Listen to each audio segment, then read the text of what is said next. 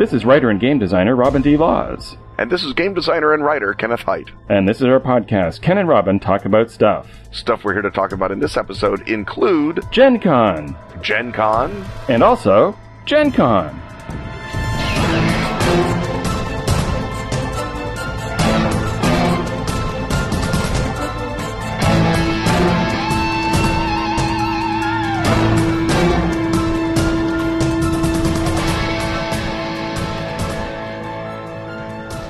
So, Ken, the auspicious moment is upon us. I've been talking about Feng Shui 2 for nearly a year now. The Kickstarter date approacheth. Yes, we'll be locking and loading on Wednesday, September 17th at 8 p.m. With the usual one month window? Yeah, the campaign will run until Friday, October 17th. So, whether you're an early adopter or a last minute roll under the descending blast door as the bullets fly type, the fine team at Atlas Games is ready for you. And for role players inexplicably tuning into our show for the first time, remind us what feng shui is. It's the classic action movie role playing game inspired by the giddy, ultra-violent heights of Hong Kong cinema, now making a golden comeback in a revved up and super tuned all new edition. And to mix up various action genres from gravity defying martial arts to blood spattered gunplay, it features the Chi War. Yes, the players uh, fight across key time periods to control key sites of geomantic power and thus history itself. And as you've been saying, you've gone back to this much beloved game that changed the way a lot of people played and made it,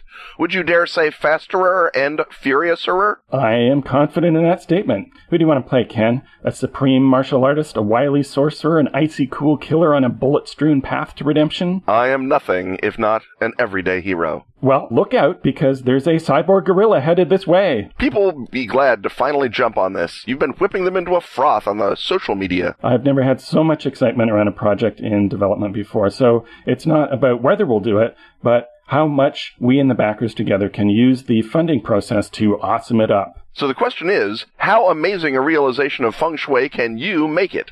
And the answer starts on Wednesday, September 17th at 8 p.m. Eastern Time. When the gun goes off, rush to Kickstarter and search for Feng Shui 2, Action Movie Role Playing, or Robin D. Laws.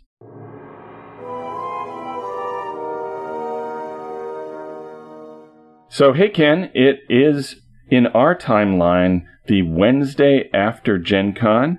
Our brains are both mushy. How mushy on the Sclera McKinney Brain Mushiness Index is your brain at this point? Well, Robin, the Sclera McKinney Brain Mushiness Index tops out at 115 because it was created uh, based on the brain mushiness of sclera after listening to McKinney explain brain mushiness yes. over and over and over. It, it, used to work like Scoville units. It used to be right, 115,000. Yeah. But then it was pointed out that brain mushiness didn't have to be like cinnabar damage. So they, and that, I think that was part of the conversation that, that led to that. I, I think cinnabar is discussed whenever brain mushiness is discussed by scientists, yes. So on a scale of 0 to 115. On a scale of 0 to 115, my brain mushiness has uh, rebounded down from 168, which it was right after Gen Con, to uh, a mere oh, let's see. Uh, I, I don't actually have the current uh, software, but I would I would self-diagnose at around 72,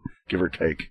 Maybe maybe down in the in the upper 60s if I'm uh, really good. I, I tried reading a book about uh, Arthurian uh, chronology that I got back from Gen Con, and it turned out what instead I could do was watch MST3K. So that's that's about where I am right now. yes, you just you just read it as being Arthur blah blah blah blah blah blah, blah Arthur blah, blah, blah blah blah blah blah Uh, well, I, am still at 168 out of 115 because well, you went through you went through the Toronto Film Festival's 36 Chambers of Shaolin uh, right afterward. Yes, so you had double double mushy. Double mushy. Yeah, yesterday was the day where the program book day for the Toronto International Film festival arrives and you get to sit down and start uh, the extremely complicated process of choosing which, uh, in my case, 45 out of the 300 or so feature films they have on offer you want to see. As many people asked at Gen Con, yes, indeed, uh, my wife Valerie and I are going to do at least one last hurrah at the festival, although the prices for people in our enthusiasm bracket were wildly jacked up. Uh, we can talk about this later when I finally review the films after the festival, but mm-hmm. uh, we decided uh, since last year was kind of a tough year for us uh, personally that we did not want that to be our last festival, so we've bitten the bullet. We'll be reining in some expenses. I sold some sealed Legends packs that I had filed away for a rainy day, and we'll be using that to fund uh, what hopefully won't be our last, but might be our last TIFF. But that is getting ahead of ourselves in the travel Yes. advisory sector because we're here to talk about Gen Con, Gen Con 2014. Uh, it was a whirlwind. It was a source of brain mushiness. Uh, I had to enter an ego compression chamber when I re-entered the country, essential to all returnees to Canada after uh, having all sorts of wonderful things happen to them over a four to five day period. Ken, normally I guess we start off with our detached, objective description of who won the Diana Jones Award on the Wednesday night, but for reasons uh, podcast listeners may already be aware of, that uh, level of distance is not possible this time. No, it is not, because as our more alert uh, listeners, or perhaps more clued in to the adventure gaming sector listeners know, I won the Diana Jones Award for my series pitch Moscow Station, which was part of Hillfolk, a game uh, using the drama system, which I forget who designed that. It was uh, was it Uh, Luke who Crane? was that? Although, yeah, weirdly enough, uh, you had a small contribution to an award-winning project, but did not bound up onto the stage this time. Well, it's the DJs. It's a different uh, vibe from Different the Ennies. vibe. You know how it is. I figured that was Luke's moment. So yes, I, I was extremely grateful and a little bit uh, surprised since I might know uh, in other years I know a little bit of the inner workings of this mysterious cabal, and so I was very pleasantly surprised to have my name called and get up on stage and say a few words of which only the inner ring of people actually could make out, given the vagaries of the sound system at Cadillac Ranch, where the awards are currently given, and many beverages are imbibed. But it's uh, always sort of a surreal experience where time is both elongated and truncated. And afterwards, uh, someone on Facebook commented that it was very cool to have people chanting my name, and I went, "Oh yeah, I remember that." Because between the chanting and then looking at the Facebook comment, I for- forgot that that happened. But of course, n- I'm glad I was reminded, and that's extraordinarily touching. And I have always kind of uh, been thinking between last Gen Con when Hillfolk debuted and this one, how is it doing? How is it getting out into the bloodstream of gamerdom? Of course, it's one thing to have something that you put out and people admire it and they think is cool, and then it, they don't uh, play it or thinking about it much later. And uh, since this is a way of playing that I really hope people get into, I was very gratified to not only see that the Diana Jones Committee awarded it this very prestigious Perspex pyramid, but also that people have been coming to me throughout the show and saying that they've actually been playing it. And also, it sold very well Yes, at, it. The, at the booth, and in fact, uh, sold out, which is more than it did last year. We had more copies last year, but you don't uh, normally expect the thing you had last year to uh, sell out the, the following year, and that only happens if people are still talking about it and playing it, and that they want to check it out. So that was also extremely gratifying. And on the uh, sort of neutral uh, analysis note, because as uh, despite my self-aggrandizement, my contribution was merely decorative. It was not fundamental or structural in any way. I, I liked that it won, not just because my good buddy Robin won uh, the Diana Jones Award, but also because Hillfolk opens the door for more kinds of role playing in more kinds of stories than any other product has since D&D, right? I mean, it's, it's the thing that makes dramatic role playing functional and mechanical. And it may not be the last system we ever get for dramatic role playing, but it's the first system we ever got for dramatic role playing. And that, you know, it's kind of startling that, uh, 40 years into the, into the development of the genre, we've only just now gotten a system that can express a love triangle, for example. Well, doesn't Emily Care Boss, doesn't one of her romance series have a love triangle? that, that, that's true. But it's very specifically tuned to Right. just do exactly that rather than have that be one of many things. Yes, and and admittedly, if you are second behind Emily Care Boss, you're ahead of everybody else. That is Still, no shabby company, which is yeah, why no. we If, had if her it's do you and Emily and up there on the tip of the Perspex pyramid, that's a good place to be. But yeah, uh, the the fact that it opens up that whole that that whole area of emotional interplay and emotional interaction, not even so much emotional combat, but emotional contrast as as fertile space for gaming, as a way to build the sort of uh, dynastic stories that you see not just on HBO but also going back to like uh, Icelandic sagas and whatnot. Uh, these are found foundational elements of not just Western literature, but of the literature that we've been borrowing for our hobby since 1940. That's part of what goes into Tolkien. It's part of what goes into Robert E. Howard. It doesn't so much go into Lovecraft because very few people in Lovecraft have uh, emotional desires that they can understand. But most of the foundational texts of our hobby also draw on these on these matters, and it's it's delightful to be able to see, you know, finally that they can be expressed mechanically and in game, and then bring in not just the, the gamer cognoscenti, but also people who you know, value those sorts of stories over our sorts of stabby detective stories. Uh, I think you've been mentioning that theater people tend to really glom onto Hillfolk and, and love the drama system a whole lot because it hits them where they live and it and it wakes up the kind of energy that they have when they're thinking creatively about story. Yeah, I'm always interested to see what actors do when they get a hold of it because they will either go, "Oh, hey, I know what this is," or "Oh, geez, this is my day job." So, uh, so far it's been mostly A though, which is uh, which is great. So yeah, I had the the high class problem of having my voice blown out even more by the Diana mm-hmm. Jones Awards than usual because uh, when you cluster that many gaming industry folk together in one bar and you have to shout over each other to be heard, you wind up uh, wrecking your vocal cords before the game e- or before the show even begins. And of course, since I had the high class problem of uh, saying uh, thank you to people who were congratulating me. That was uh, lovely. I will also just add that uh, Peter Adkison probably hugs better than you. I don't think you. Oh yeah, you've re- you I, haven't I really been hugged. You've gotten a.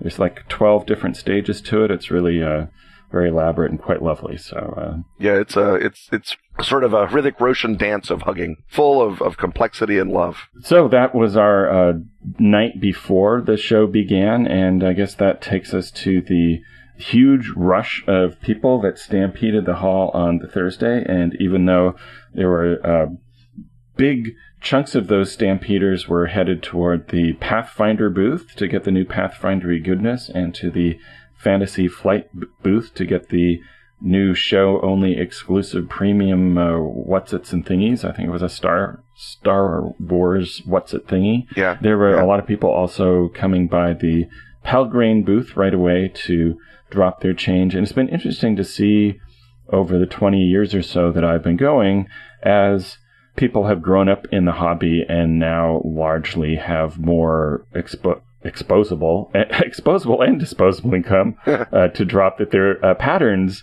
have changed a lot. So Thursdays when I first started coming, you would have a lot of people would come up to the booth with a little notepad, by which I mean a piece of paper connected by spiral binding kids, and with a little sort of often with a mini golf style pencil would be writing down everything that they wanted and the prices so that they could calculate by the end of the show how many if they ate fewer hot dogs what they would able to buy on the last Sunday and then the last mm-hmm. Sunday would always be a buying frenzy and then Friday would kind of perk up a bit from Thursday, and then Saturday would drop a bit. Well, now it's changed uh, quite enormously insofar as Thursday is a really great sales day.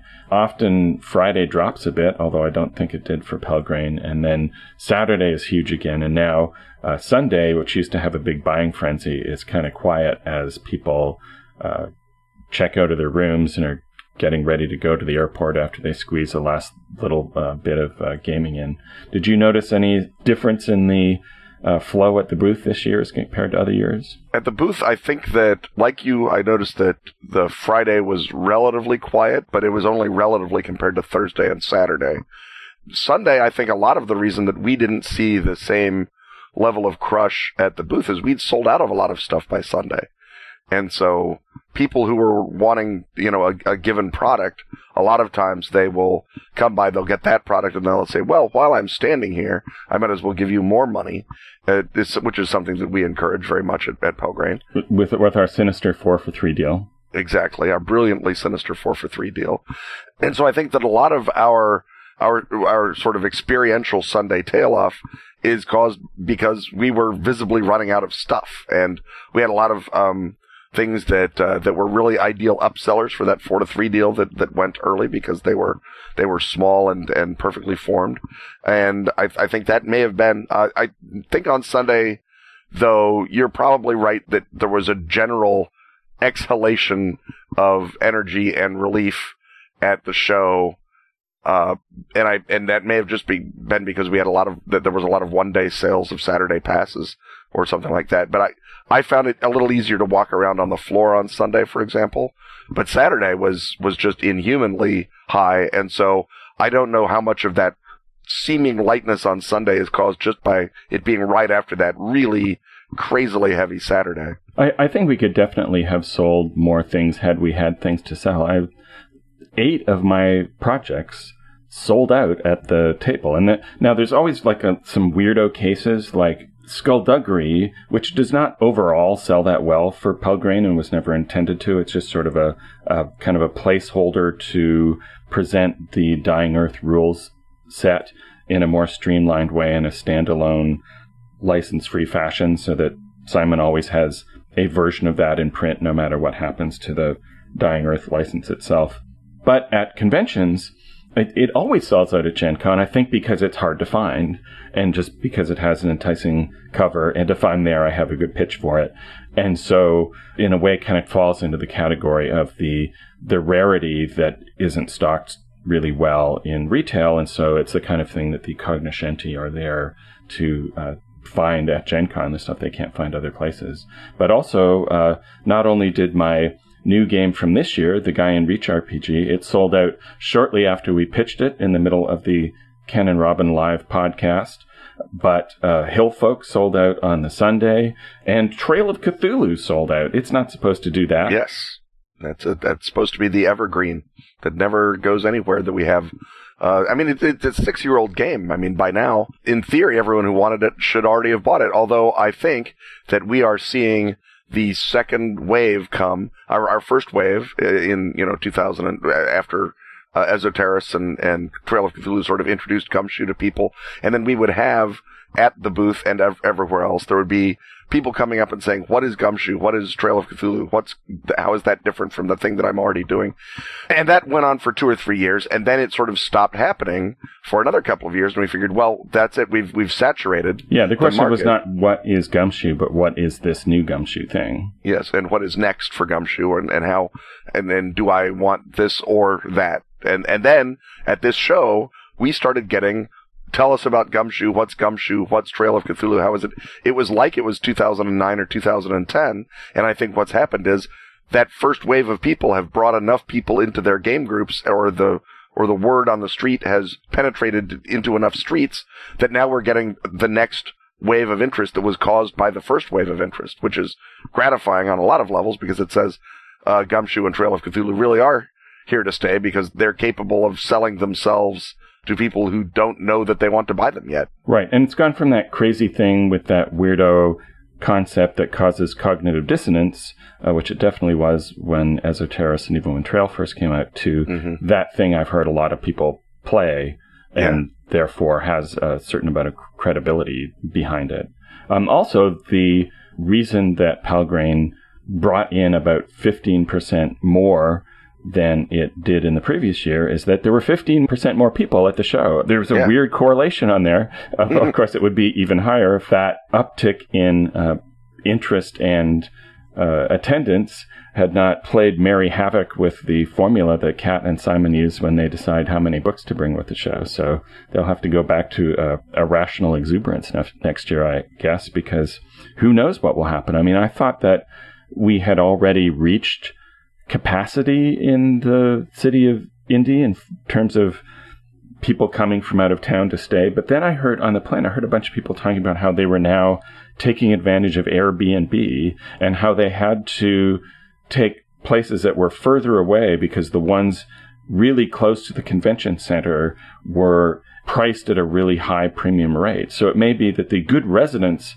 of Indianapolis have solved the hotel capacity problem to some extent by uh, billeting the troops, as it were. Yes. And that's what makes it possible for way more people than actually fit in all of those hotels to still make it to the show. Well, gamers are famous for being able to stack themselves like cordwood in in hotel rooms, and I think that uh, there are uh, Indianapolis keeps building more hotels in that second ring right around the the city center where we are, and so there's uh, an increase in that as well as, like you say, Airbnb opening up new things that are different from the airport hotels or the or the other hotels that are in the farther outer ring, which Gen Con has had to open up earlier and earlier each year. But if you look at the numbers, I mean, Gen Con has basically been increasing, you know, it's, it's, it doubled in 10 years. So that would be a 10% growth each year, uh, by the numbers. And then over the last two or three years, it has been going up, as you say, by 15% or so. Uh, the, the last year was a little almost 50,000. This year was over 56,000. So that's a increase of 7,000, which is uh, not trivial in that, you know, it's the size of, of whole conventions elsewhere is our increase. Yes. I was at uh, the first exposure room briefly, which is run by the gifted Vinny uh, Salzillo and Avonelle Wing and Darren Watts of Double Exposure, which is a convention grouping out there in the East Coast. They run DexCon, they run Dreamation, they run the glorious Metatopia. And the first exposure is a thing where they allow uh, game designers to playtest their games in front of Gen Con attendees. I dropped in there Saturday afternoon and Vinny told me that they'd already had 2,000 individual people run through just first exposure. He says, so basically, first exposure is bigger than DexCon now, which is the biggest convention in New Jersey. So it's, it's just amazing. There's, there's nothing but depth to this show. And I, I guess it was probably about 2001 that I realized that Gen Con was a bigger show than I could experience.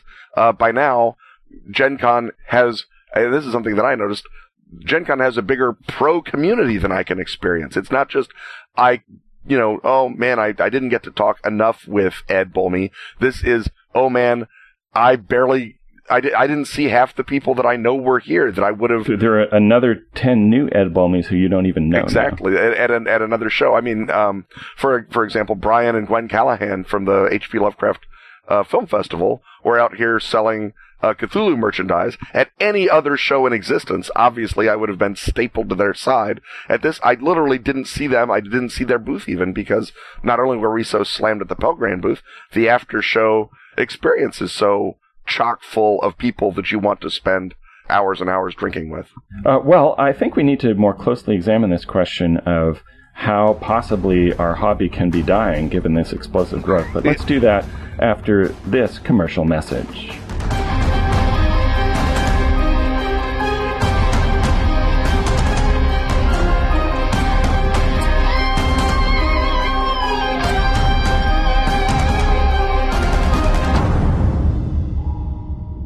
Hey Ken, have you heard of Shotguns v Cthulhu, the pulse pounding collection of action packed Lovecraftian tales from Stoneskin Press? I have, because I have a story in it and you edited it. Of course you do, because that was a rhetorical question for marketing purposes. Would you be asking because Pelgrane Press, Stoneskin's mothership company, has a special deal on Shotguns v Cthulhu until September 1st? Another rhetorical question, but I'll allow it. Yes, until September 1st, if you go to the Pelgrane Press store and order a hard copy of Shotguns v Cthulhu with all of its Ichor Spattered Madness, you get not only an immediate ebook download, as is Pelgrane's Won't, as is Pelgrane's Won't indeed, you also get an immediate ebook download of Schemers. Would that also be a Stoneskin Press anthology edited by you? That's less rhetorical question, but a leading one, but the answer is again yes. Would this genre spanning anthology veritably drip with tales of trickery, subversion, and betrayal? It not only would, but does, from such authors as Ekaterina Sedia,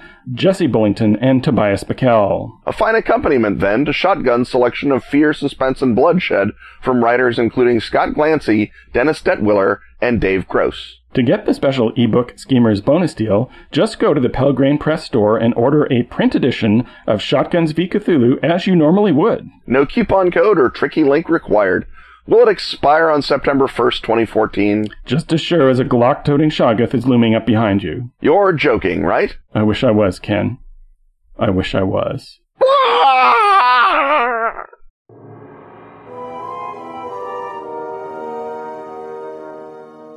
And we're back to further think through the question of the renaissance of adventure gaming that we currently find ourselves in. That I think it's getting harder and harder to argue, although I think some people still like to stick to this perception that we are um, some uh, dinky little dying hobby whose best days are behind it. Just as geekery is going mainstream, gaming geekery is going mainstream big time. And, you know, even when we're teasing our waiter in the celebratory post show dinner and ask him what his favorite hobby game is, he actually has one. yeah. He had his and his favorite. We asked him what his favorite tabletop game was, and it wasn't you know Risk or something. It was like a real inner ring title. He he, he chose uh, Last Night on Earth, which is a zombie adventure game, and it's not even the best-selling zombie adventure game. It's not even the most famous zombie adventure game. I mean, he he he had a favorite that was something that you wouldn't have thought someone who uh, was working the restaurant at Gen Con as opposed to crushing the floor at Gen Con would have had. So it, yeah, the, the the walls have well and truly come down. I think around that game space. Even a few years ago, if you were just a role playing fan in particular, you can kind of go, oh well, all these other sectors of hobby gaming are doing well, but they don't really count because I don't, you know, I don't care so much about the big hundred dollar board games or collectible cards or any of these other things. But now we're also in what is very clearly a role playing renaissance as well, and that is uh, very much because of Kickstarter. That the ability to connect to people who really find it worthwhile to contribute to dream projects in a way that the old uh, and still extant, but the older three tier model never allowed people to do. Now it's less about at Gen Con, what is your big new release for the show, but what is the thing that you managed to ship to your backers just before you left and have at your booth? Mm-hmm. So you can now go and see the incredible pair of beautiful doorstops that is the guide to Glorantha, or you can have the experience that we had at the Ennies, where all of last year's big uh, Kickstarter projects entered the Thunderdome to do uh, battle with each other. And it's clear that role playing never went away. It's just that the way of getting role playing games and new exciting role playing games into the hands of people who wanted to play them had kind of uh, frayed until this uh, new mechanism came around. Yeah, I mean, it really uh, makes me look terribly, terribly smart when I was as so many things do. Yeah, it, it, as virtually every single experience, uh, literary or otherwise, does. Um, when I was saying that the real problem with role playing was the distribution model had shut down. That the distributors, but quite sensibly, didn't want to bother with something that had a smaller turn rate than card games, and therefore there was no point in keeping them around. With board games, as you note, the the margin on a given product is higher, so that keeps them in. Also, board games had a a, a big uh, footprint coming in with Catan and with other uh, um, open door opening products uh, that role playing didn't have. Right, and they also lo- allow the alternate retail model of the game cafe. I mean, uh, just within walking distance of my house, there are four thriving game cafes. So you know, it's just uh, you know, it's not Starbucks yet, but it's uh, that's. Uh, and I think we're sort of ground zero for that. We have some really innovative people who were doing that back when it seemed crazy, but it's sprouting up all over now. And, uh, you know, there's no uh, reason except for the somewhat messier physical presentation why uh, role playing gaming can't also happen at game cafes and that game cafes can't uh, sell role playing game books to people the way they're selling cards and board games. Yeah, the um, the the stores that have survived the Darwinian shakeout of the D20 bust and the and the distributor bust have uh, proven themselves. I mean, the average gaming store that I walk into is vastly better than the average gaming store in the sense of better run, better selection, cleaner, less horrible looking than the average game store I was walking lower into. Lower ferret percentage. Yes, the the ferrets are are both uh, more neatly groomed and somewhere besides the game store. Yeah, the in the in the late '90s uh, when I was doing this, you know, going to a lot of uh, game stores and whatnot, they were all terrible, or mostly all terrible. And now they're mostly all clean and well lit and, and well run. And I think that that's the Darwinian pressure has pulled those guys through simultaneously. As you note, Kickstarter has created a, a separate delivery mechanism, which is what we've needed. I think PDFs do the same thing. The fact that you can carry around an entire gaming library on your on your on your tablet or your laptop is a huge differential because even if you just bought it as part of a bundle or you bought it as a thing that you never look at, you might look at it and might has always been a strong converter for us. And the other thing that I think is different now uh, is that the Pokemon generation has come of age. The kids who grew up playing Pokemon or, and watching Pokemon and playing the little card game back at the turn of the century are now they they got they've they've got jobs, they've got paper routes, they're in they've got college stipends to blow on, on gaming, and they're all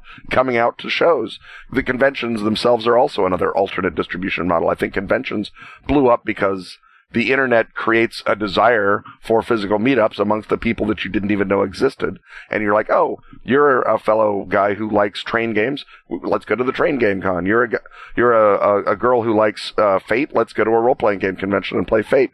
And the desire, the, the creation of the virtual community has led to coalescence into physical community. And I think it's not a coincidence that as going online and talking to people becomes normal as opposed to weird, we see a lot more of those people, uh, by which I mean people, you know, who are young and, and interesting coming out to, to game conventions. And so the, not only the, the shrinking of our hobby that people decry, but also the graying of our hobby that people used to talk about is becomes less and less relevant because it turns out, you know, young nerds are much like young nerds everywhere. They want to get together and, and game face to face. And it's just easier and easier and easier to find out where you can do that and to go do it, whether it's a cafe or a convention in your area. And I think players from the first or second generation uh, waves of role playing sort of have a fear that, uh, well, sure, the Pokemon kids will come along, but they'll only be interested in dumb games that everybody plays.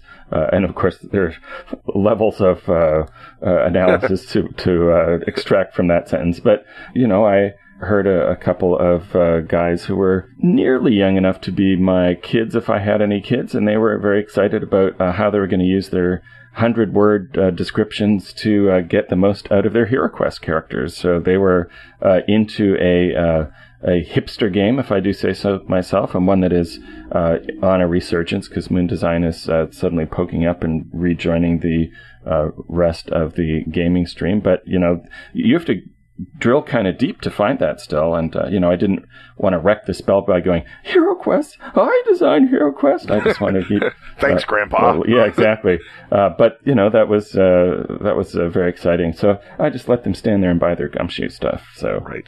And, and anyone who's ever been spending time around the, the indie uh, gaming scene knows that it's full of twenty somethings and early thirty somethings. It's it's tailing edge Gen X and leading edge millennials that mostly populate that, both in the design space and the gaming space. So any notion that uh, today's young kids brought up at Pokemon are only going to play terrible games is it's idiotic uh, because we were all brought up on simple entry level games. It's just that this simple entry level game went directly into our hobby, whereas for me, being brought up on Risk might might never have led me to to, to role playing games.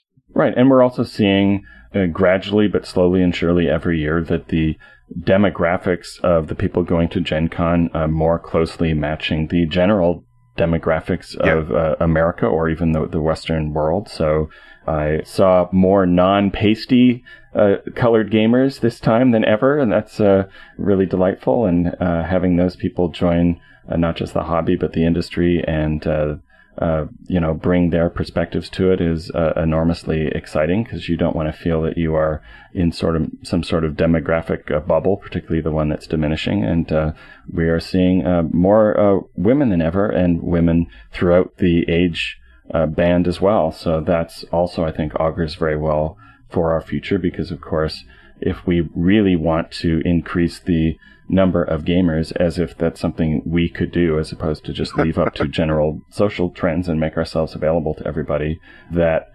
achieving gender parity of course will enormously increase the size of the hobby and uh, again open us up to new perspectives and ways of seeing the world and seeing the world through gaming. Yeah the i forget where i was reading it but it was something that was analyzing not just gaming, but all nerd conventions. So like your Comic Cons and your um, uh, fan expos and, and uh, C2E2 and things like that. All of your whole sort of nerd conventions as a as a market sector. And they first of all they pointed out that that market sector is like a billion dollars a year or more. I, I remember it was in the billions and the probably the low billions, but that's not trivial. That's not nothing. And then it talked, it sort of broke them out as to what shows they go to. And gaming was not, you know, the number one seg, you know, sector, but it was non-trivial. It was like a 25% of people who go to those shows go uh, for gaming or they go for some gaming based experience. And the interesting thing about that uh, batch of breakouts was that they had it broken out by by age range and below a certain age range and I forget if it was below 30 or below 35 half of the people going to the conventions were female right that gender parity has been achieved and the and if you know the only reason it doesn't look like it ha- hasn't been achieved is it, people Robin's and my age are still out there cluttering up all the numbers. But if you if you just look at the people who are going to conventions and then talking to each other, because young people never go anywhere to talk to old people. That's not how young people work.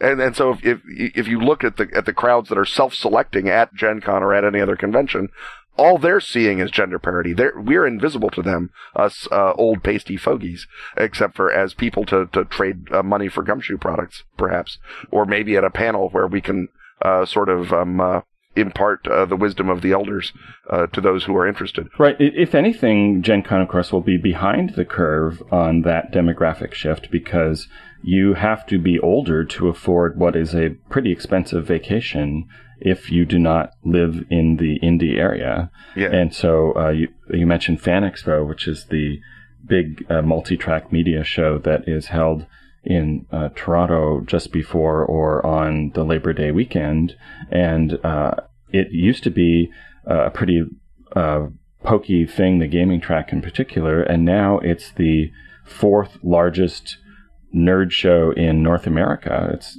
gotten quite huge and huge for gaming too, right? You were uh, there last year, and we had a hall of at least 100 people, maybe even 200 for the Game yeah. Master workshop, uh, which of course makes it harder for me to wriggle out of uh, the efforts of the gaming track organizer Justin Maharab, who is in my gaming group. I, I when, when, you're pulling in that kind of numbers and it's within walking distance of my house, I have to go and uh, make my appearance and uh, give my palaver. But if you look at th- those crowds, they're much younger uh, because you they're pulling from the Greater Toronto area. You don't have to book a hotel to go. The actual prices are are not cheap, certainly, but they're within the range of somebody who really loves this stuff to go and do it if they save up a bit and they don't have to buy a plane ticket or drive a huge distance and then stay in a hotel. So, well, I mean, Indianapolis also draws from a pretty. I mean, there's a lot of cities within easy driving distance of Indianapolis. I mean, Chicago, obviously.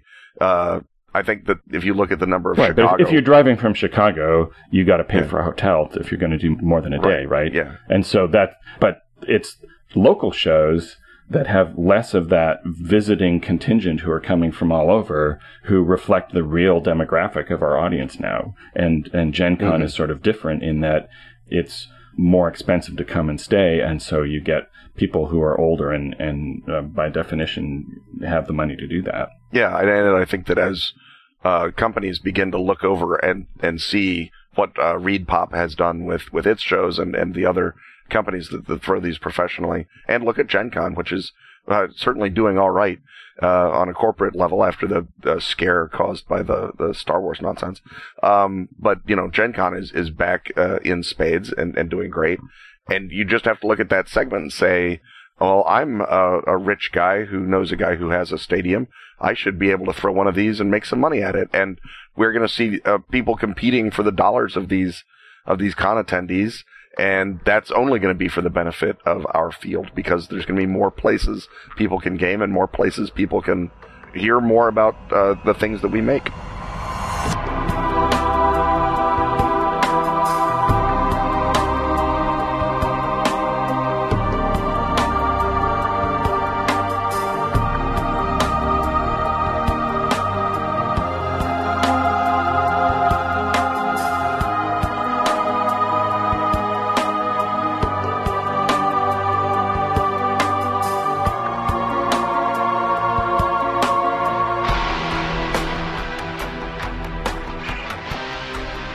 So does this uh, segue us into a discussion of the Ennies? I think uh, Erik Mona at, at the end Sure. of the evening, I think, uh, gave us our segue by proclaiming that this is a, a new role-playing renaissance, and I think that uh, from the size of the audience and the quality of the stuff being produced, and just the jaw-dropping ambition of some of the projects that uh, they, uh, you know, that, that's in, inarguable that uh, we're living in a, a second golden age. Do you have a, as a taxonomist of uh, creative waves, have you come up with a term for this yet? Well, I've, I've long said, I mean, since 2004 at, at the early, at the, at the latest, I've been saying that we're in a new golden age of, of role-playing game design, and maybe we're in the first true golden age of role-playing game design because with, uh, the previous periods, there would be four or five top of the line designs that you could look at and be pretty much aware of what was going on in the design space. Now, you probably need to know well 20 games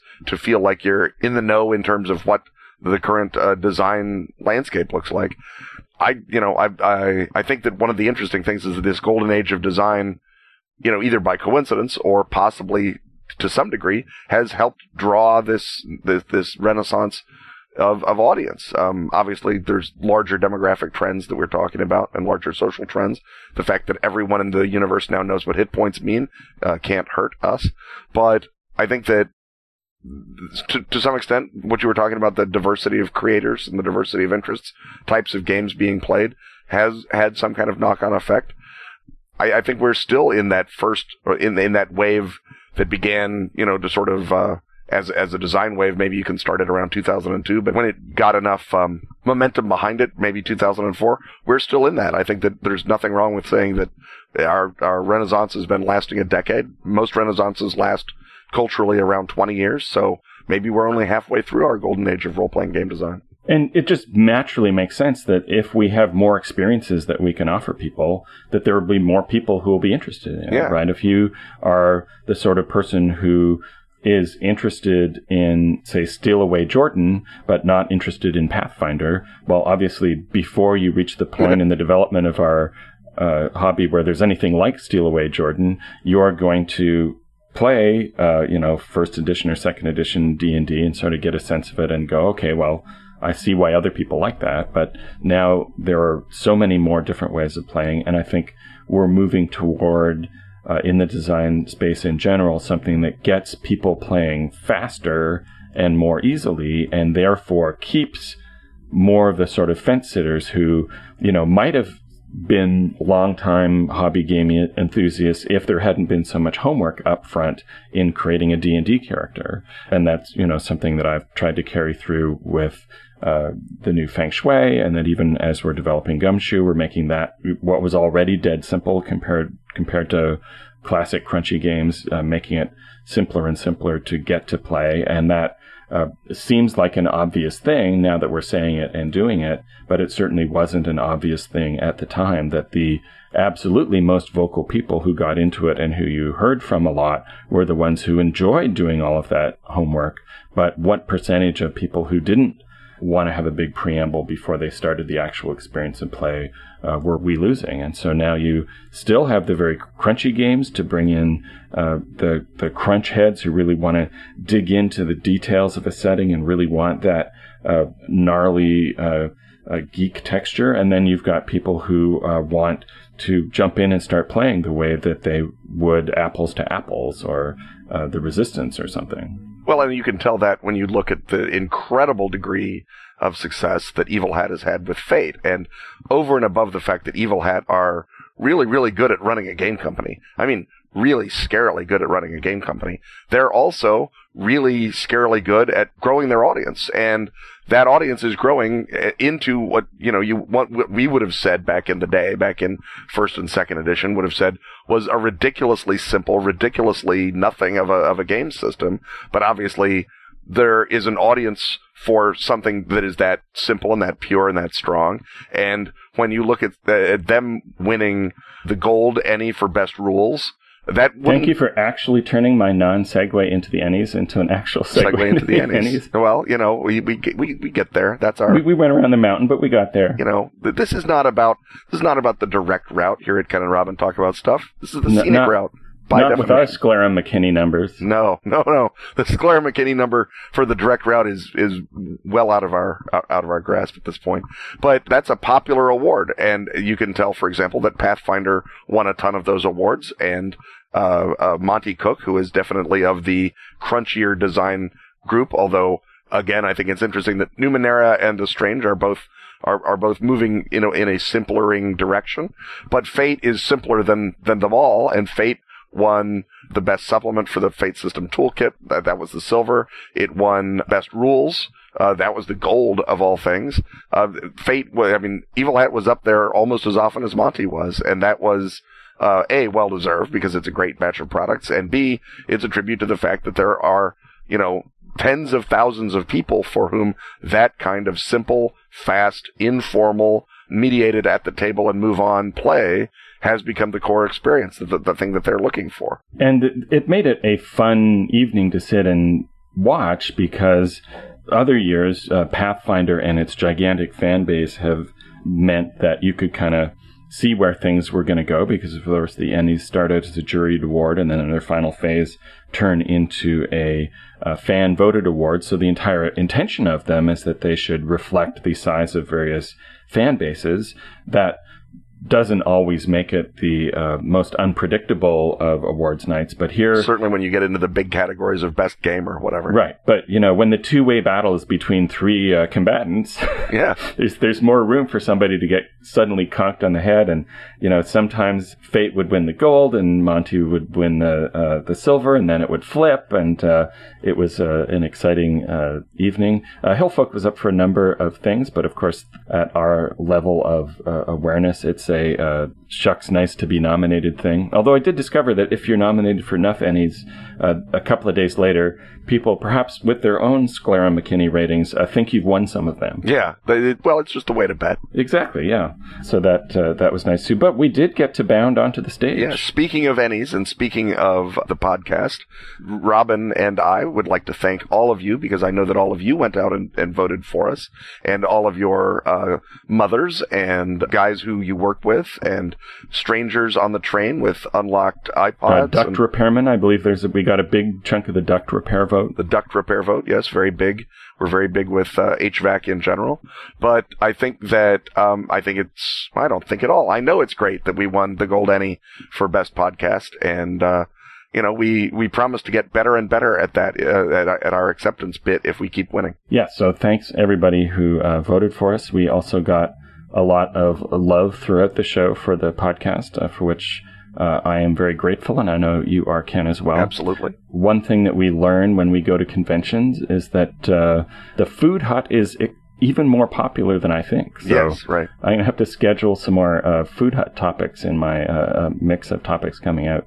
We did do a live show, Yeah. uh, which I think went very well, and uh, we'll be dropping that in to cover the day when I would otherwise be uh, at the film festival. So I'm not sure off the top of my head what episode that is, but there'll be a few more episodes before we uh, drop the live show, and that will give one of our questioners time to use our answer on his game group uh, before it becomes uh, public knowledge. So. Right. Uh, be warned uh, if you know that your uh, GM was uh, at the Ken and Robin live thing. But I had a, a huge blast doing that. We had a bit of a uh, locational snafu at the beginning, but our uh, audience remained in good humor despite the adversity, and uh, I had a lot of fun doing that. And we'll have to make sure we keep doing that in the future. Yeah, I think that at uh, doing the live show at conventions is not only great fun. I mean, it's just really, real. I mean, the whole reason the podcast exists is because Robin and I have fun talking to each other, and it turns out we have fun talking to each other in front of a crowd that volunteered to be there too. So, and I think it's good for the podcast, like you say. We we sort of get a a, a handle on what sorts of uh, parts of the Ken and Robin mythos that people have uh, have twigged to or have been inspired by. So Uh, it was a large crowd, and there was a high awareness of the fine details of the podcast. So, So that was uh, great Look forward to that. Those of you who were not uh, with us at the show. So, uh, speaking of other panels, I happily did the Feng Shui 2 intro panel where we showed off Purdy art and I answered questions about where the design is going, and we'll be recycling some audio from that in future episodes. Perhaps he strokes his chin thoughtfully during the upcoming Kickstarter, which we announced as having a target start date of September 17th. Uh, those of you who are looking at my calendar on Google and why are you doing that?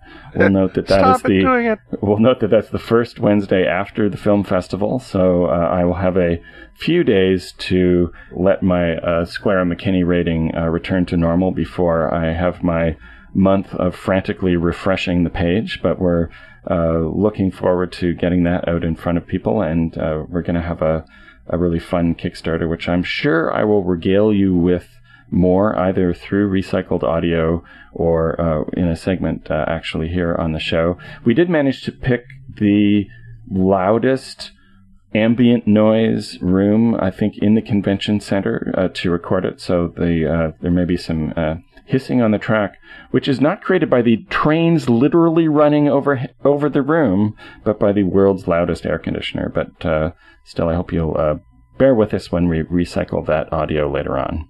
Ken, you had some uh, paneling uh, as your with your guest of honor hat on, mm-hmm. and uh, the one that I uh, uh, most wanted to catch, although I was too dutiful to do so because I want to stay behind the booth, was your uh, Pendragon panel uh, with Greg Stafford. I was lucky enough to yes. see Greg come up to the uh, booth at one point when you were there, and the two of you exchanged some uh, deep knowledge of the story of Sir Wolfram. And then when Greg left, I saw what the physical manifestation of Ken happiness turned up to 11 was, and you uh, you make these little flipper gestures. I only make the flipper gestures amongst those who are truly worthy of them, which means pretty much Greg Stafford. Yes. Greg is obviously, uh, if you don't know who Greg Stafford is and you're listening to this panel, you can rush right out and fix that by buying King Arthur Pendragon or any of his uh, Glorantha uh, related items that are out there around. Um, At his first Gen Con in a decade. Yes, yes. We almost had him last Gen Con, but he had to have uh, surgery, and so that slowed it down. And so this Gen Con, it was uh, a deal where his uh, cohorts at Moon Design wrote and said, "Is there a way that we could get Greg to be on the guest of honor list, even though it's too late and the uh, and the deadline is passed?" And I said, "Yes, yes, there is." And uh, then Greg was all well, Ken, I don't want to fill out the form. Can you fill out the form for me? And I said, sure, Greg, happy to do it. And on the form are the things that uh, you, the guest of honor, volunteer to do in terms of panels, panels you think would be fun. And I said, I know what Greg wants to do. Greg wants to talk about Pendragon with Ken Hite. Uh, and he, he, he, he thinks that would be a great idea. and so, sure enough, there it was on the uh, on the schedule. Uh, Funny how that happened. Yes, uh, thanks to uh, uh, the, the miracle that is being on the committee. So we did uh, an hour with Greg on the topic of Pendragon, 30 years after uh, on the grounds that we don't know if he'll be at Gen Con 2015. He may be off on a vision quest or climbing a mountain or uh, battling demons to save America or, or well, at the beginning of the show, he was saying that this was going to be his last hurrah, that this was going to be his last Gen Con. But at the end of Gen Con, he was saying, you know, maybe I need to come back. So yeah, well, let, us um, all keep our fingers crossed. We, we we made sure to show him as much love as we possibly could, and so this was the 30 years on what is Pendragon? Why is it still ahead of the of the field? What what sort of design considerations went into it? You know, just the sort of questions that you would ask Greg Stafford about, about Pendragon if you could keep your breathing and voice under control. And so that was great. It was it was uh, everything that you would want it to be. I think uh, one of Greg's many uh, servants and minions recorded it, so it'll probably be up on the internet somewhere. And uh, you were kind enough to solicit a question from me, even though I yes. was uh, not attending the panel. I um uh, I got uh, Sir Robin of Laws's question on what aspect of the Arthurian corpus still mystifies Greg, and of course, Greg, being Greg, took that question and expanded and blew it up into a mythic proportions when he went on a disquisition about the mystery of the Grail and how um, it remains confounding to all and yet fundamentally clear because it's a perfect myth. And it was a beautiful Greg moment. It was a beautiful Grail moment. It was a beautiful uh, Pendragon moment. We talked about uh, the design uh, bravery of Pendragon. We talked about the passions. We talked about uh, the traits. We talked about um, uh, the, the, the unified nature of the game system and whether or not that mapped to the medieval unified nature of the cosmos. I feel uh, every time I read Pendragon or every time I I look at Pendragon, I feel like I'm looking at you know if C.S. Lewis had designed a role playing game, that that would have been the the design aesthetic he would have used. That everything sort of folds over and matches itself in that beautiful beautiful system. It, it's it was it was a great panel and it was a great uh, it, it's a great game. I recommend getting the game and then listening to the panel when it when it drops. It was ter- it was terrific. Did you have other guest of honor style panels that you want to bring to our attention? Let's see, what did I have? I had a horror panel, which I always have, and that was great fun. Keith Baker, Andrew Hackard, and Shane Hensley and I all talking about sort of horror tips and tricks. I've done that a bunch of different times, but it's like your, you know, GM tips panel. It, it always seems to be necessary to, uh, to sort of give people the permission to run horror the way that they suspect it should be run. Sometimes you got to play Freebird, man. Sometimes you got to play Freebird. It was great fun to be on a panel with Ray Winninger on Dungeon Craft on how. To Oh to, man, I didn't even run into Ray. Darn it! And the goal was, if you're the first, if this is your first time running D and D, what do you do? How do you, what, what, what mistakes do you avoid? And then what, uh, positives do you put in? And that was, Ray sort of just took that over and, uh, made, uh, Keith Baker and I jump back and forth through hoops for the entertainment of the audience. So that was pretty great. And then, uh, the other, uh, panel that we did as part of the guest of honor track, uh, we did sort of an old farts reminisce panel that turned into old farts predict the future panel. But since one of the old farts on the table was Jordan Weisman, that turned out that was one of those panels that I, I sort of felt like I was in the audience as well as up on the on the on the table, just listening to Jordan talk about where we've been and where we're going and what he sees coming up. So that was that was well worth doing. And apparently, that's the first time Jordan and I have ever met. And so, was he seeing a, a convergence with uh, mobile and tablet? Uh, yeah, he's well, he's obviously he's got a, a mobile and tablet uh, driven uh, miniatures game, Golem Arcana, that's out now. So he sees that as the next space. He he saw it several years ago and has now done it. Yeah, well, I mean, the part of being Jordan is that knowing the time to do the thing that you saw several years ago, and I think that this is that thing. Um, so I'm, you know, obviously the Golem Arcana guys were all being, you know, worked off their legs. Uh, they were being slammed at the uh, at, at the show, and Jordan seemed very very positive about it. And we were talking about more of those sorts of blendings of, of delivery and play experience. Now, one of the, we were talking earlier about how the big release at the show model has been displaced by the here's the thing that we uh, just shipped to Kickstarter backers model, but uh, there is one exception to that was that the fifth edition D&D uh, landed at the show, but it landed in a way that is quite different than previous launches in that, uh, like last year, D&D sort of sequestered itself into its own mini exhibit hall mm-hmm. so that if you were super tuned into that, uh, I got to speak to Mike briefly and he was run off his feet and uh, really happy with the reception it was getting and uh, which was not a foregone conclusion of course because so many different people have so many different visions of what the D&D feel ought to be and how the rules ought to realize it but it seems like there was uh, a lot of excitement for it in that sphere, but it didn't bubble over the way that it did back in the days when the TSR or uh, later WotC booth was the anchor of the main right. exhibit hall. Yeah, to, to to believe that there would have been a show at which the new Dungeons and Dragons came out and it didn't drop into the middle of everything like an atom bomb. I mean, if you weren't looking for it, you didn't necessarily see everyone carrying their there are DMGs everywhere. There, you saw the giant line of Pathfinder uh, fans each morning, uh, but the D and D thing, which admittedly they were right near our booth, so yeah. Well, but they were also you know snaking around the exhibit hall. They were right. Uh, yeah. They were what everybody was seeing, and uh, the uh, the whole D and D fifth edition uh, thing was in its own separate redoubt on a far hill. Yeah, it was. It was its it's an interesting uh, ecosystem now that we're moving into because we've got uh, new D&D, which is going to be able to take on Pathfinder on something like an equal basis, one assumes. But there's a lot of space for a lot of other F20 games. A 13th Age, obviously, we sold really, really well at the show. There was a huge number of people running events. Uh, it's in as good a position as anything is. Monte obviously has Numenera, which is the same feel but a different. Uh, it, it's like one of the old, you know, uh, D&D worlds, but it's got its own. Yes, it's it's sort of a, a spiritual heir, though not technically F20. Yeah, and then um, you've also got a lot of other designers are coming out with a lot of D&D like F20 games, as well as, you know, the old school people who are bringing out more and more old school stuff. The, the OSR continues to move from strength to strength. I'm, I'm sure that if I'd been even able to get to that end of the universe, the, the Goodman Games booth would have been, you know, doing land office business, everybody else. So there seems to be a lot of, uh, there, there are either a lot more hills or that hill is a lot bigger than we used to think back in the day when it was going to be, well, only one guy can be king.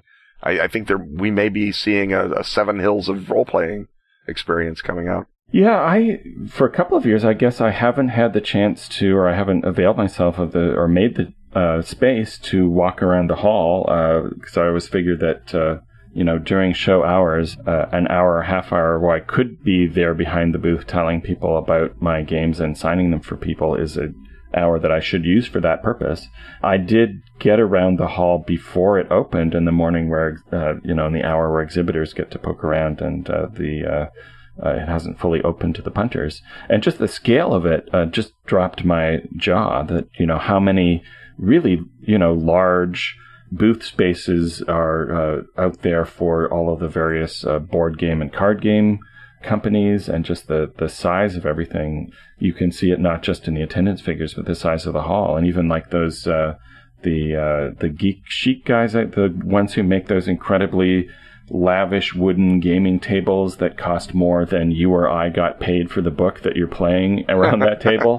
Um, and, you know, and not a little more either. No, no, considerably more. Um, that uh, you know they had a huge space for their incredible uh, luxury product. So mm-hmm. you know, and that space is not going to get uh, any bigger. They already built a big new convention center for uh, our our use and the use of other conventions, and uh, so uh, I, I hope that in 10 years that we're not talking about now as the glory days, not just of uh, the early wave of the role playing renaissance, but I, I hope we're not going to get to the point where it becomes, uh, you know, so big that it's sort of uh, overwhelming and, and assaultive and even harder to navigate the way that uh, uh, San Diego seems to be. Yeah, I'm not sure what the carrying capacity is for Gen Con. I mean, to say nothing of the carrying capacity of Indianapolis.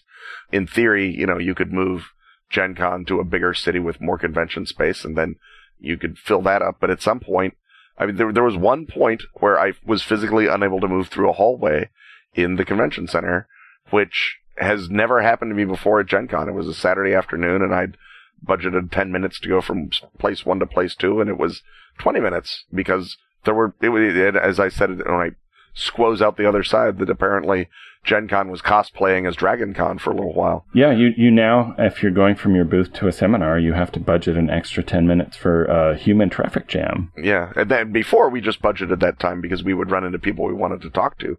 But now it, we're just running into people, period. End of yes, story. You're seeing your, your friends and colleagues crushed in a wave of humanity and being yeah.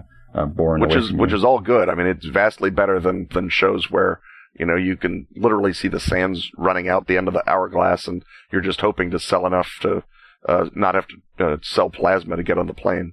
But the you know the problems of success are better than the problems of failure, but they are nonetheless problems. I it it seems kind of uh, ridiculous to borrow that kind of trouble, though. I mean, right now that so we're at sixty thousand, or we're at fifty six thousand now. We can probably get to sixty thousand without really noticing it. Maybe the seventy thousand or eighty thousand point is where it starts to become unseemly.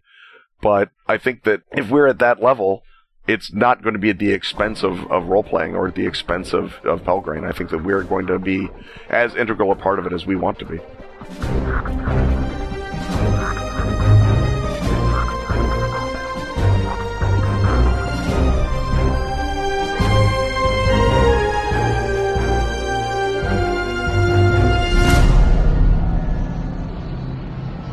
So uh, I guess we can maybe shift to a little food hut talk at this point. Now, one of the uh, restaurants, uh, the hotel restaurants that I thought was stepping up its game, I think sadly is uh, a little less impressive this time around. The 1913 uh, restaurant at the Omni, which uh, a couple of years ago, in an effort to be more of a restaurant, went to all sort of locally sourced foods.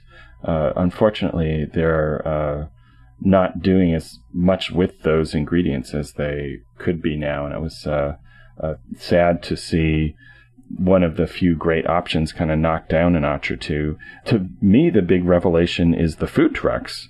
Yeah. Uh, which are, you know, on a lower level, but, and, you know, most of the time when I really need a lunch, uh, you know, I uh, wind up just going and getting one of those dreadful convention hall slices because that takes me five minutes instead of having to go and get a big lineup at, at prime time. But it was really great to see on the Wednesday night that all the food trucks were there already at a time when there wasn't a giant lineup, and mm-hmm. uh, we were able to avail ourselves of that again before the Ennies, which is essential because there isn't really time to go and have a, a sit down meal. But man, that has made a huge difference in the availability of uh, decent food in what is otherwise a uh, wasteland of high-end uh, chain places. Yeah, the the food truck experience, and you can game it, right? You can you you can go on at slightly off hours. You can pick a food truck that is not necessarily the immediately slammed one. And that's a Reiner Knizia game, isn't it? Uh, pick the food truck. Well, it sort of is. I mean, there's a food truck on the cover of the box, certainly. it's, um, it's, it's, lightly themed. It's lightly themed. So lightly. So very lightly themed. But the other thing that is good about the food scene in Indianapolis is that they are trying to up their game a little bit because we did not bring the lovely and talented Beth uh, this this year. I was not able to make an excuse to go all the way over to the Circle for the really good barbecue that is downtown, as opposed to the phenomenal barbecue that is out of town or on the very far north side of, of Indianapolis. But there, but that barbecue place is great. It is a long, expensive cab ride to the outskirts. Yes, but Alan Varney uh, came by and told me he would buy me dinner at wherever I found for him to do so. So I put a little thought into that, and we went to the Osteria Pronto, which is the Italian restaurant in the uh, in the JW Marriott, and that was it's far from the best Italian food I've ever had, but for hotel restaurant, it was really really good. Um, and I had the, the and since uh, it's a newer, higher end hotel, yeah. you would you, you would hope for that certainly. You would hope for that, and yeah, and since they bring in, one assumes people on on business expense accounts who are used to eating properly. The, the for example, my ossobuco with the the saffron risotto around it was was certainly very very tasty, and uh, everyone else seemed to enjoy their food. Uh, again, it may not be a every day at the show type thing, but it's but it's nice to have another option besides well, I can either go back and have another steak because you know the steak will be good wherever you get it, but at some level, eating four steaks in a week is probably counterindicated by puling modern medical science, and certainly just in terms of your palate, you might want to, you know, change it up once or twice. So, Ken, let's say that you had a time machine. Let's say. Let's say. How would you go back into time or even forward into time and, you know, create a ripple effect or something to uh, convince hotels that uh, staying open to real bar hours uh, would significantly improve their uh, profits and therefore would be worth doing. It was so frustrating. Last year, finally, we got through to one of the hotels. The Omni actually bar stayed open proper bar hours and clearly just on a visual level increased their sales uh, manyfold by uh, being one of the uh, the only hotel in the basic hotel zone that was uh, serving after uh, the usual ridiculous hour. Yet they backslid this year, and again we're back to uh, being closed. How would you change this uh, horrible rent in the timeline? Well, I think that what you have to do for for something like that to happen is you have to sort of convince the the slow-minded scenesters who operate hotels that they are losing out in competition with their fellow hotels. So if you can get one of them to do it on the regular, then that will draw the other ones in because they'll worry that they're, you know, giving money to their competitors. And maybe the way to do it is if you're going back in time, maybe you, you can go back in time to that first Gen Con when everyone is sort of trying to let their patterns set in amber and you just, you know, you can use, uh, I, I, probably could have done this actually at the time if I'd thought about it. Um, talk to uh, Owen, who is the guy who sort of is the interface between Gen Con and, and the hotels, and say, look, Owen, let's get one hotel bar to stay open until three. Let's make that a, a, a part of the, the condition of being, you know, getting a, a, good Gen Con deal is that you do that. And then when that one bar does it and they make huge amounts of money, that propagates to other bars that say, oh my God, this is the new reality for Gen Con. Just like the Steak and Shake the first year we came there, they were out of bacon, but after that, I'll bet they, they haven't run out of bacon again. Or the Ram that keeps going from strength to strength, right? That, that first Gen Con, they said, let's just stay open 24 hours, even though we can't serve after a given amount of time, and that has done so well that they've just upped their game every year. I think if you got one hotel that was doing that in 2002 or 2003, whatever the first year was, uh, that might have created a, a, a, wave of this is the new reality. We have to do it. Um, and obviously the, the financial re- rewards would be there.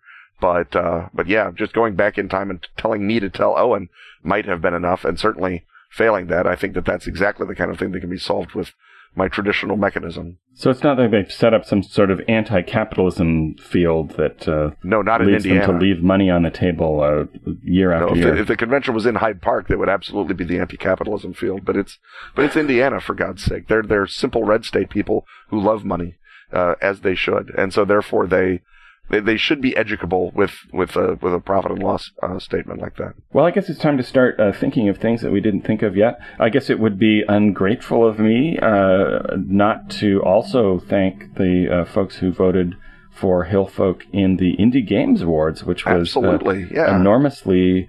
Uh, gratifying because I didn't know I was up for it or even qualified for it. But as a creator owned game, it is an indie game and it won Best Game and best support. Uh, so uh, that was uh, would be very really... hard to determine how it couldn't have won best support, given that it comes with 30 more supports, and then there's another 33 right there next to it, and then there's the ongoing.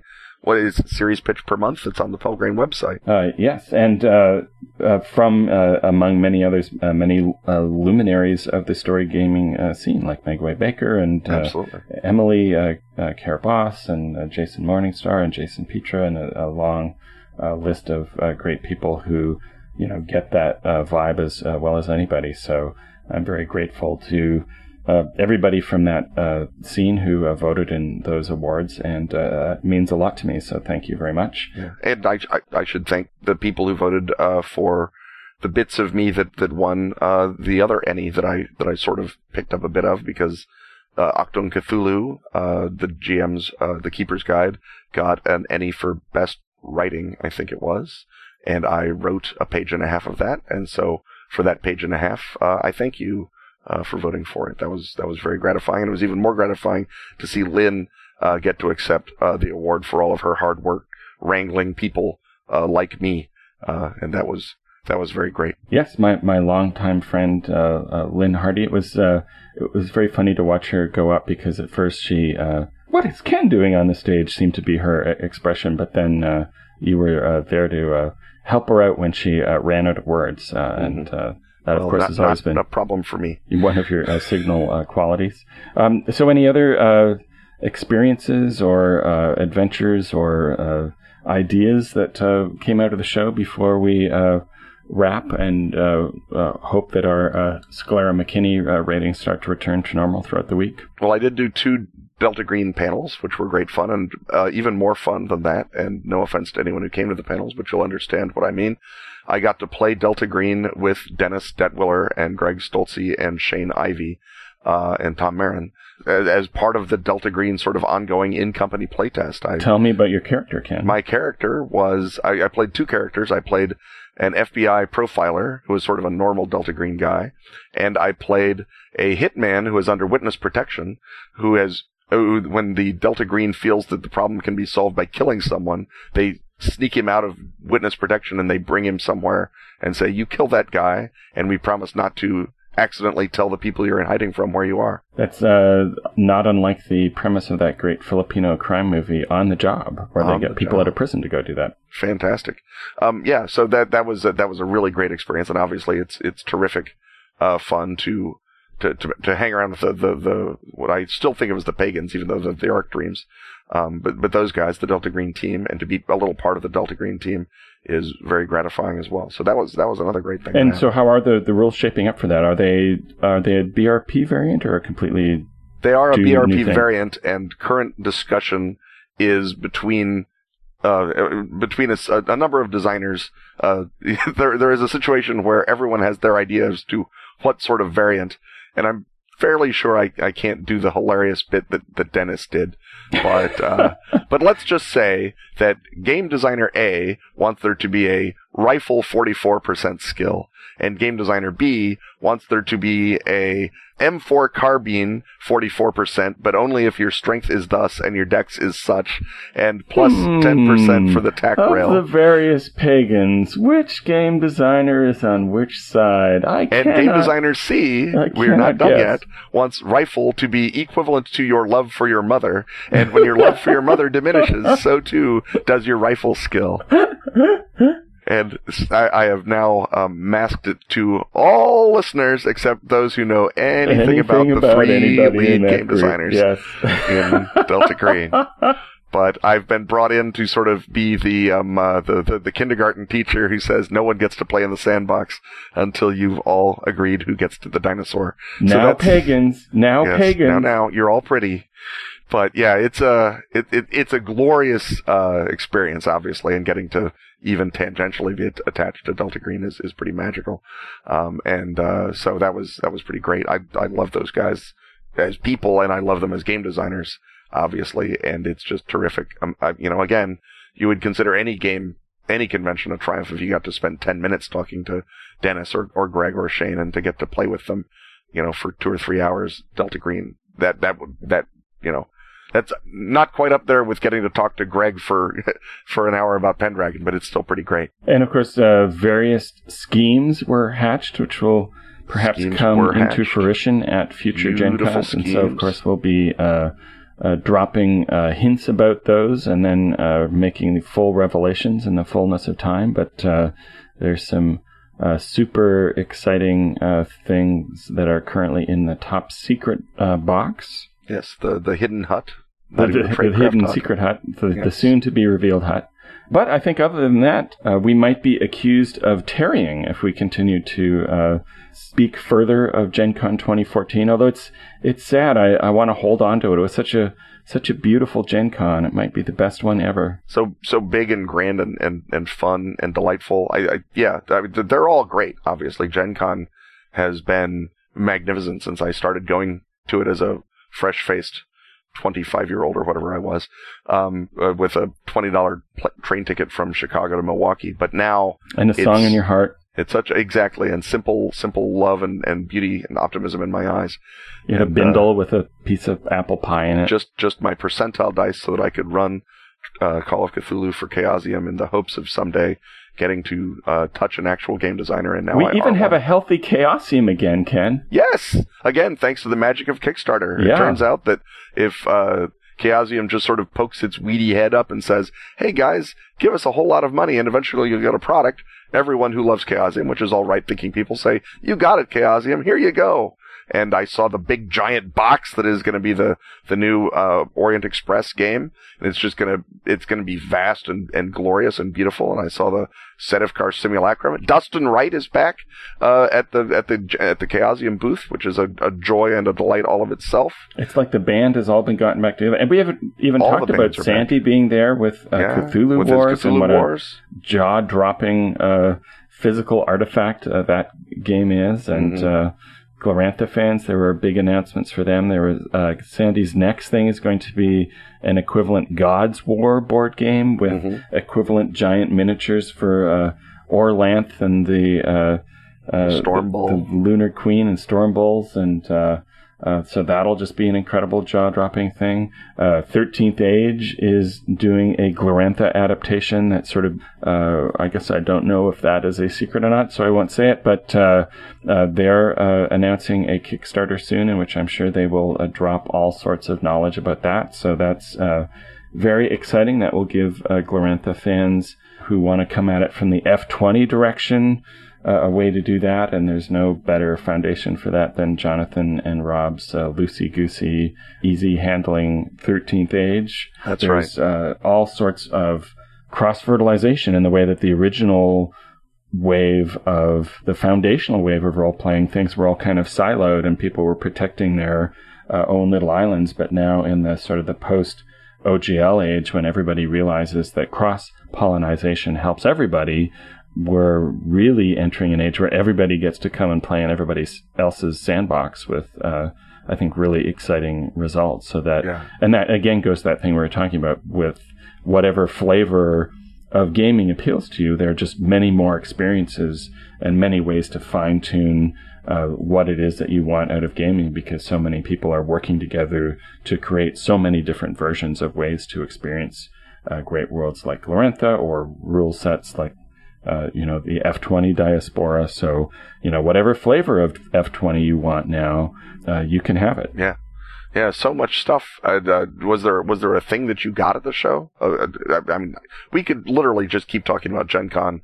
Maybe not as long as we were at Gen Con, but for a long, long time. But was there? I don't even try to get things at this show anymore because, uh, you know, I'm just so crazy busy. The the new uh, Firefly game was out, and I got that in all its a multicolored glory because I've done story design for an upcoming set of linked adventures, uh, which will be coming out, I think, sometime next year.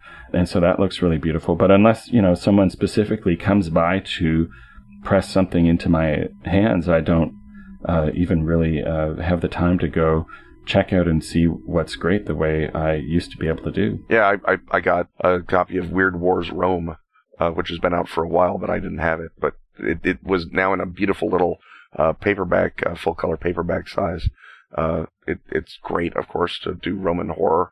And, uh, you know, that was, I, I, got a bunch of stuff, but that's the one that I'm immediately thinking of probably because that's what I'm reading right now, uh, on the couch as I try and get my, my index down. But yeah, we, again, we could do another hour on this, but I think that at some point we must, if only to maintain continuity with previous episodes, slowly and sadly, uh, drive and or fly away from the travel advisory. Oh, I, I, feel like I'm hugging you at the airport all over again. It is. It's a, it's a, it's a beautiful time. But without Will Hindmarch there to take the, the sting off of it. He's not there to, to drive me home and, and talk about uh, film and gossip and brilliance uh, the way that he, he is, uh, you know, when, when I have him right handy. So there you well, go. You still have Virgil. I do have Virgil. Virgil, of course, not not nearly the interlocutor that uh, that Will is, but if anything, even uh, more darling. So there you go.